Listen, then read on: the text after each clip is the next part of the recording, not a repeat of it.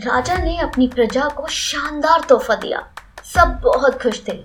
मानो सबके सपने पूरे होने वाले हों। पर फिर ऐसा क्या हुआ कि राजा और प्रजा दोनों भौचके रह गए? जानने के लिए सुनिए दिलचस्प किस्से और कहानियाँ by Manisha Gupta. Story taken from Hindi Soch dot com